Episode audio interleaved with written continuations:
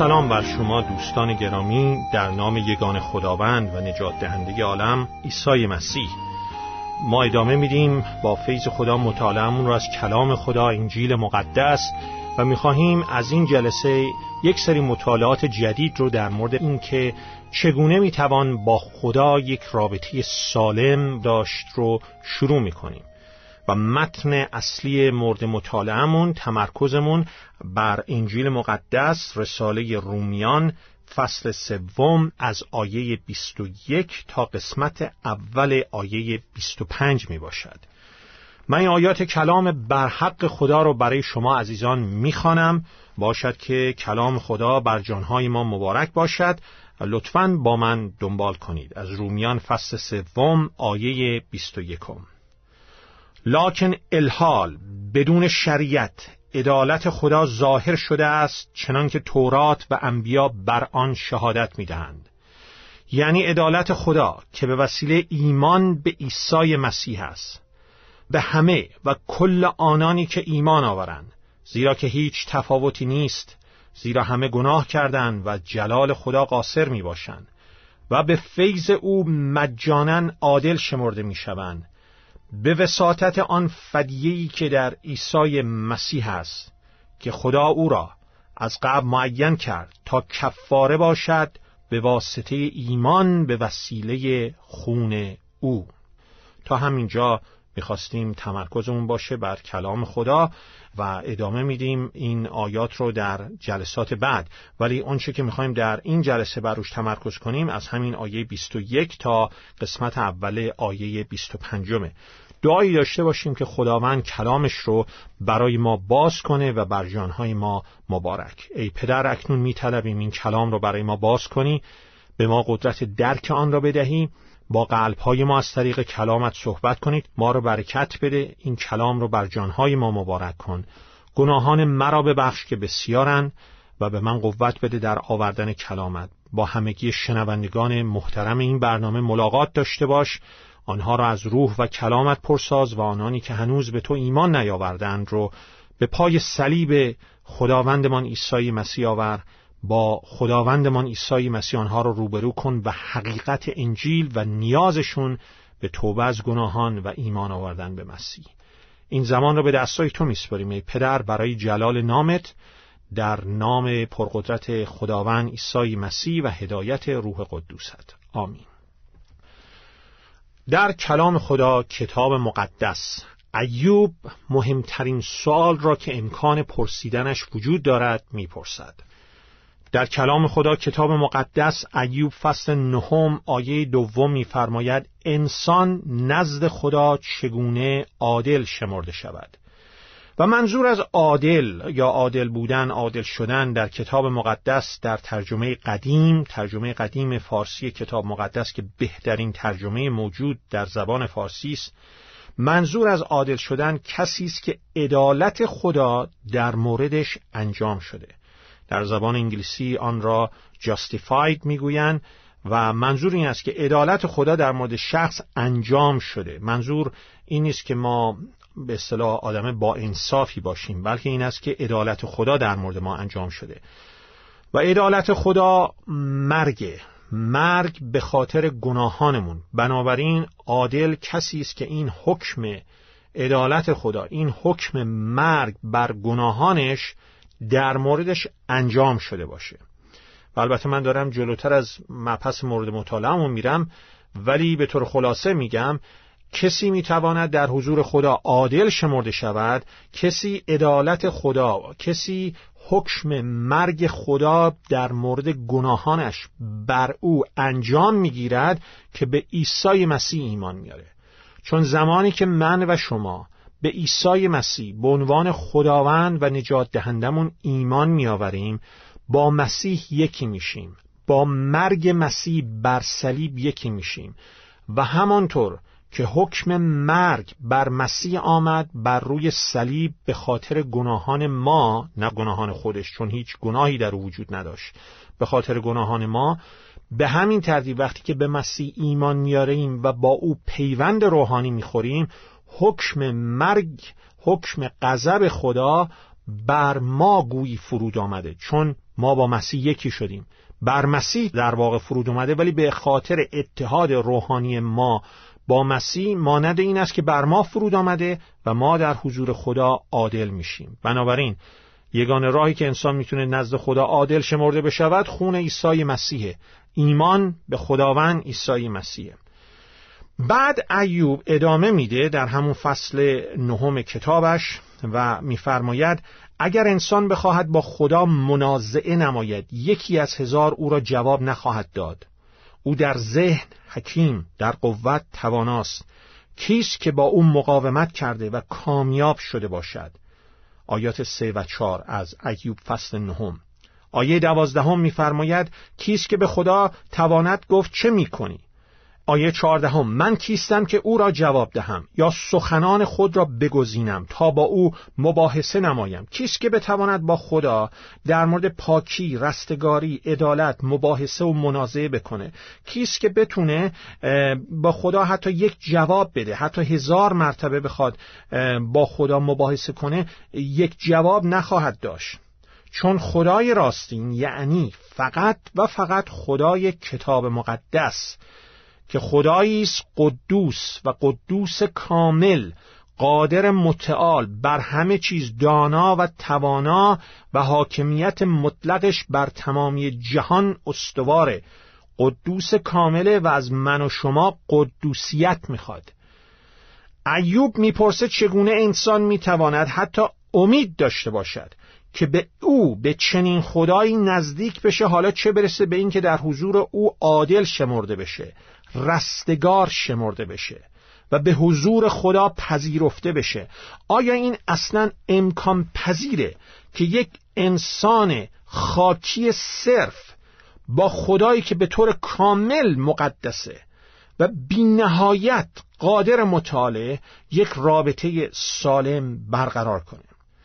و در همان کتاب ایوب یکی از دوستان ایوب به نام بلدت در فصل 25 آیه چهارم سوال ایوب را تکرار می کند که پس انسان چگونه نزد خدا عادل شمرده شود رستگار شود؟ این سوالی است که در سرتاسر سر کتاب مقدس تکرار میشه. بعد از آن که به طور مثال بذارید چند نمونه رو خدمتتون ارائه بدم.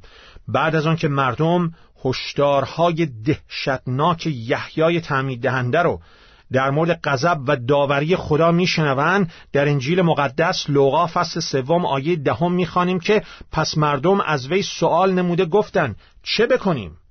یا در یوحنا فصل ششم آیات 27 و 28 می‌خوانیم. آن پنج هزار مردمانی که در حقیقت بیشتر از پنج هزار اگر خانم ها و بچه ها را حساب بکنیم نزدیک 20 هزار نفر می شدن. اون جمعیت 20 هزار نفره که سخنان مسیح را شنیده بودند و روز قبلش مسیح با آنان به طور معجزاسا قضا داده بود از مسیح می‌پرسند چه بکنیم؟ چطور می‌توانیم کارهایی که خدا از ما می‌خواهد را انجام دهیم؟ یا در متا فصل 19 هم آیه 16 هم می‌خوانیم که یک جوان ثروتمندی از مسیح می‌پرسه. یک جوان ثروتمند و بسیار متدین چه عمل نیکو کنم تا حیات جاودانی یابم؟ یعنی ببینید دین و مذهب به شما حیات جاودانی نمیده فقط مسیحه که می‌تونه حیات جاودانی بده. یا در روز عید پنتیکاس که یکی از اعیاد قوم یهود بود عیدی بود که در آن ده حکم یا ده فرمان بر کوه سینا به موسی داده میشه. در روز پنتیکاس بعد از آنکه مردم پیغام جدی پتروس رسول را شنیدن عدهای از آنان این سوال را از پتروس و سایر رسولان می‌کنند. در اعمال رسولان فصل دو آیه سی هفتم می‌خوانیم. ای برادران چه کنیم؟ یا پولس قبل از آنکه ایمان بیاورد و نامش در اون موقع شاول بود. وقتی در راه دمش بود مأموریتی داشت از طرف کاهن اعظم شورای یهود تا به دمشق بره اونجا ایمانداران مسیحی رو دستگیر کنه بازداشت بکنه به زندان بیاندازه حتی بکشه. و در راه با مسیح جلال یافته روبرو میشه و جلال مسیح چشمانش رو کور می‌سازه و از اسبش به زمین میفته. شاول یا همون پولس در حالی که نابینا بر روی زمین افتاده بود نزد خداوند عیسی مسیح فریاد می‌زنه. خداوندا چه کنم؟ یا آن زندانبان زندان شهر فیلیپی بعد از آنکه قدرت خداوند عیسی مسیح رو می‌بینه از پولس رسول و سیلاس که در زندان بودن این سوال رو می‌کنه. در انجیل مقدس اعمال رسولان فصل شانزدهم آیه سیوم. ای آقایان چه باید بکنم که نجات یابم؟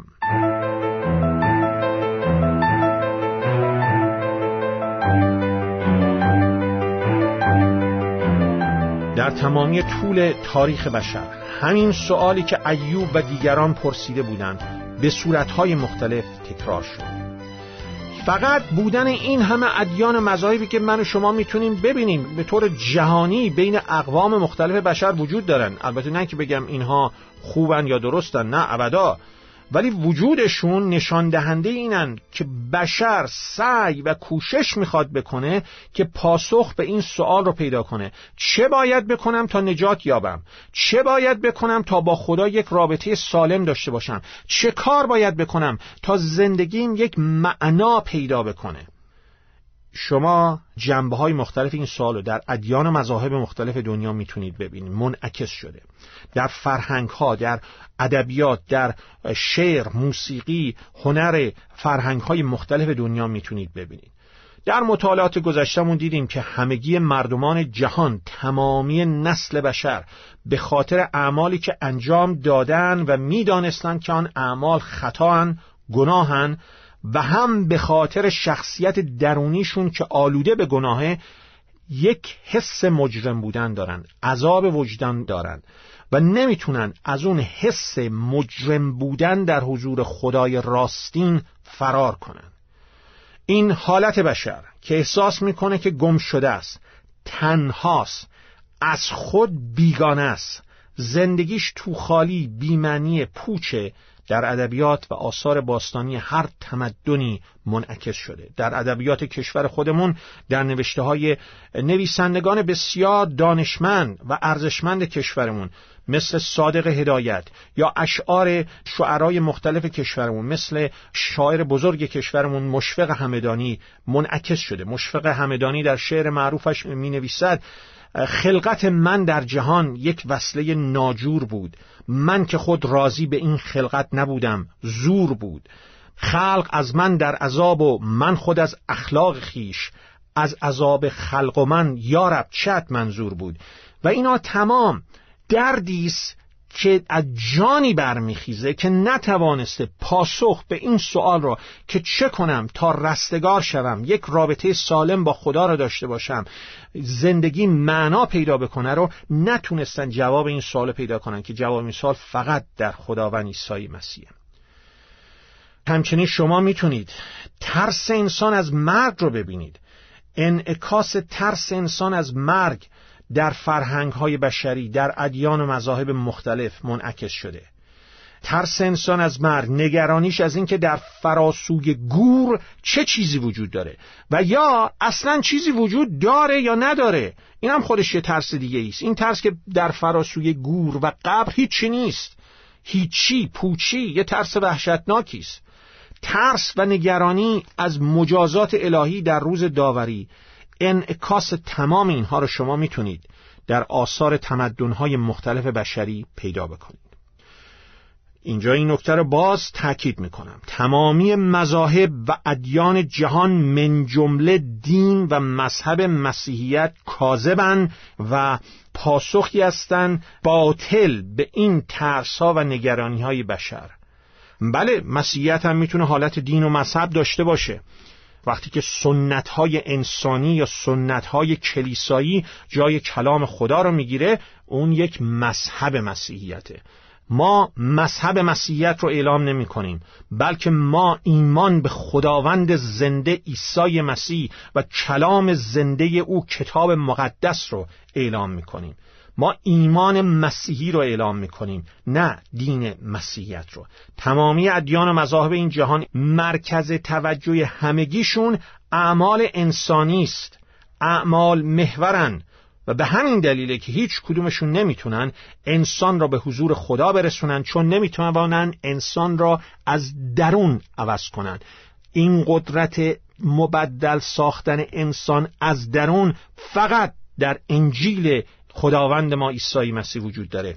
فقط در ایمان به خداوند زنده عیسی مسیح و کلام زندگی او وجود داره. کلام خدا کتاب مقدس به طور واضح نشون میده که حقیقتا راه برای داشتن یک رابطه سالم با خدا وجود دارد. اما اون راه بر اساس هیچ کاری که انسان می‌تواند انجام دهد تا اون رابطه سالم را به دست بیاورد یا استحقاقش رو داشته باشد نیست. بله انسان می‌تواند در حضور خدا رستگار شود. بله می‌تواند با خدا یک رابطه سالم داشته باشد. بله شما می‌توانید یک زندگی پر از معنا با هدف درست و پر از شادی و محبت داشته باشید ولی نه بر اساس شرایطی که ما انسان ها مقرر می کنیم و نه با قدرت و حکمت انسانی از این جهته که ایمان مسیحی نه دین و مذهب مسیحیت با تمام ادیان و مذاهب جهان متفاوته. بنابراین تا اونجا که در واقع مربوط به راه رستگاری و داشتن رابطه سالم با خدا میشه تمامی دنیا رو میشه به دو گروه تقسیم کرد. دو گروه رو می‌توان شناخت. اولی که آن به هیچ وجه نمی‌شود اسم دین را برش گذاشت بلکه یک ایمان زنده است. و آن ایمان اعتماد به آن چیزی است که خدا انجام داده. خدا بنا گذارده که فقط و فقط شامل یک ایمانه. ایمان مسیحی که متمرکز بر روی کتاب مقدس. ایمان مسیحی که متمرکز بر خداوند عیسی مسیح که خدا و خداوند در جسمیت انسانی در این جهان آمد شریعت تورات رو به طور کامل نگه داشت تا رستگاری تورات رو به انجام برسونه آنچه را که خدا می‌خواد رو به انجام برسانه چون ما انسانها هنوز مسئول هستیم که شریعت تورات رو به انجام برسونیم. فقط هیچ کدوم نمی‌تونیم این کار بکنیم. مسیح این کار انجام داد. مسیح شریعت تورات رو به طور کامل نگه داشت. و بر روی صلیب جان خودش رو برای پرداخت مجازات گناهان من و شما به طور کامل داد به طور کامل به جای من و شما و برای من و شما روی صلیب کشته شد تا به طور کامل مجازات گناهان کسانی را که به او ایمان میآورند بپردازد. در خاک شد و پس از سه روز جسمن و روحن از مردگان قیام کرد و می‌تونه این حیات را به کسانی را که از گناهانشون توبه و به او ایمان میآورند بده حیات جاودان حیات زنده حیات پر و قیام از مردگان با بدنهای جلال یافته و یکی شدن با خود او پیوند روحانی با خود او. این گروه اوله فقط شامل یه ایمانه اون ایمان مسیحی است. نوع دوم گروه دومی که در این دنیا وجود داره مذاهب دنیاست. مذهب اتکا کردن به دستاوردهای انسانی. این گروه شامل تمام ادیان و مذاهب جهان میشه من جمله دین یا مذهب مسیحیت که یعنی هر فرم و صورتی از مسیحیت که میان مسیحیت رو میپیچونن ایمان مسیحی رو تحریف می‌کنن و حالا سنت های انسانی سنت های کلیسایی عقاید یک فرد یک انسان رو به جای کلام خدا قرار میدن یا تجربیات به اصطلاح روحانی را محک داشتن رستگاری قرار میدن. در کلام خدا کتاب مقدس یک نمونه جالب متاسفانه یک نمونه عادی و معمولی است از نحوه واکنش ما انسانها به رستگاری و نجاتی که فقط خدا می‌تواند فراهم بکنه. در کتاب ارمیای نبی از فصل 42 آیه یکم تا فصل 43 آیه هفتم شما می توانید بخوانید. قوم اسرائیل مورد تهدید وحشیانه قوم پرقدرت بابل قرار گرفته بود. میان پیش یک مرد خدا به نام ارمیای نبی از او می‌خوان که براشون شفاعت کنه. فصل 42 آیه دوم می‌خوانیم که به ارمیای نبی می‌گوین از تو التماس می‌کنیم تمنا داریم برای ما نزد خداوند یهوه دعا کنی و راهنمایی بطلبی. تا یهوه خدایت ما را به راهی که باید برویم و به کاری که باید بکنیم اعلام نماید. بعد برای اینکه صداقت ظاهری خودشون را متقاعد کننده تر نشون بدن در فصل 42 آیه 5 به ارمیا می‌گویند که خداوند در میان ما شاهد است. امین باشد که بر حسب تمامی کلامی که یهوه خدایت به واسطه تو نزد ما بفرستد عمل خواهیم نمود. خواه نیکو باشد خواه بد. یعنی می‌گفتن خواه کلام خدا به مزاق ما خوشایند باشه خواه خوشایند نباشه ما کلام یهوه خدای خود را اطاعت خواهیم نمود. اما وقتی ارمیا میره و نزد خداوند برای قوم اسرائیل دعا و شفاعت می‌کنه راهنمایی میطلبه که در مقابل حمله بابلیا چه کار باید بکنه پاسخ خداوند این بود. نترسید فرار نکنید تو همین سرزمین خودتون باقی بمونید به من اعتماد کنید شما را نجات خواهم داد. اما مردم کلام خدا را رد می‌کنن. بر عقل و حکمت خودشون اتکا می‌کنن فرار می‌کنن میرن مصر در آنجا هلاک میشن. این واکنش معمولی ما انسان هاست. واکنش مردم اسرائیل یک نمونه متاسفانه معمولی و عادیس از هزاران هزار واکنش های انسان ها به این سوال وقتی این سوال می‌پرسن که چگونه میشه در حضور خدا رستگار شد با او یک رابطه سالم داشت. در ظاهر خیلی صادق به نظر میان. اما وقتی که در مورد تنها راه راستین که اعتماد کردن بر خداوند عیسی مسیح هست میشنون حاضر نیستن اطاعت کنند چه واکنش قوم اسرائیل در زمان ارمیای نبی چه واکنش مردم زمانه ما. نشان میده که انسان می‌خواد رستگاری رو به دست آوره که بر اساس شرایط خودش باشه نه شرایط خدا. فرار می‌کنن از یگان راه رستگاری عیسی مسیح. به مصرهای این دنیا میرن و در اونجا هلاک میشن. باشد که این وضعیت شما ای دوست عزیزی که اکنون به این برنامه گوش میدی نباشد. در اینجا وقت ما به پایان می‌رسد. ما ادامه این مطالعه رو در جلسه آینده دنبال خواهیم کرد.